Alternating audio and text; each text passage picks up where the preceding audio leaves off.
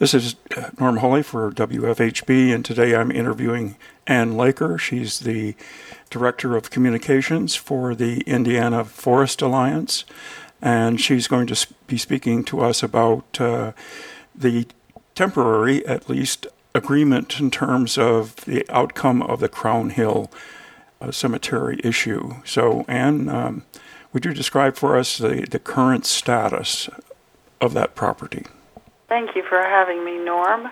Um, Crown Hill Cemetery is a national cemetery located in Indianapolis, and we learned earlier this month of a land swap in which the Veterans Administration had purchased from Crown Hill, at Crown Hill's encouragement, a beautiful stand of old growth forest.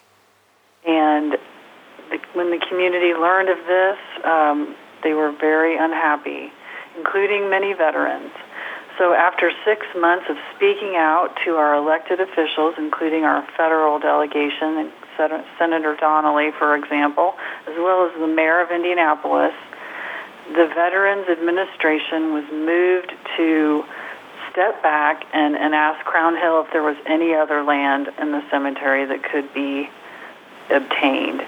And what do you know? There was some other land.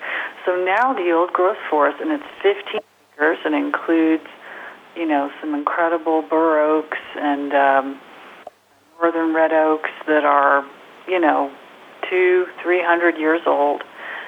This parcel is now back in the hands of Crown Hill Cemetery. I mean, it's got to be a fairly unique uh, situation in terms of a uh, mature woodland within essentially the downtown area of a major city. So it you know has to be pretty unique in in America now. Uh, what was Donnelly's role? I I noticed that he seemed to play a fairly major role in this. What what was he? What did he do behind the scenes?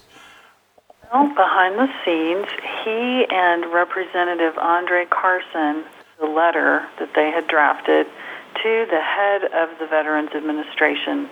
His name was David Shulkin. He was appointed by Trump. He's new on the job, and I guess when he heard um, the senator and the representative admonish him uh, for wanting to destroy a forest to build something that could probably be built elsewhere, he responded. So Donnelly, although he wasn't speaking publicly, he did not want to appear to be against veterans. Of course, no one does, and no one is against veterans. That's fantastic. What was Hogsett's role in in this whole matter? Because I, I know, you know, this campaign went on for a long time, and it looked like it wasn't really going to succeed at all. So I think it was when you know when when the political heavyweights got got behind it that uh, it was accomplished. So what was Hogsett's role in this? Well, like Carson and Donnelly, Hogsett received hundreds of calls, emails, letters from school children that IFA uh, and its partners helped to generate. So it was getting pressure, plenty of pressure. Ultimately, um, he agreed to uh, to make a public statement that these woods should be preserved.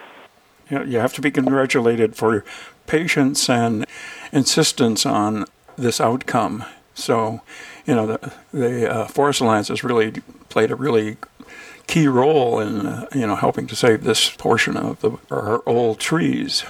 Now, this is a temporary uh, situation. Uh, is there something we can do permanently that will set it aside, basically, so that it can never be logged? So now that the land is back in the hands of Crown Hill, no has been not once, twice, ten years ago as well, tried to to sell it off. Um, we're going to pressure the board of Crown Hill, the leadership there, and we're going to ask Mayor Hogsett to make good on his his promise or his comment.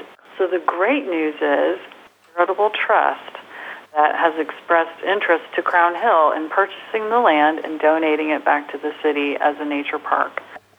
So what what kind of a price would that property cost for a sale? I believe that the value is several million dollars.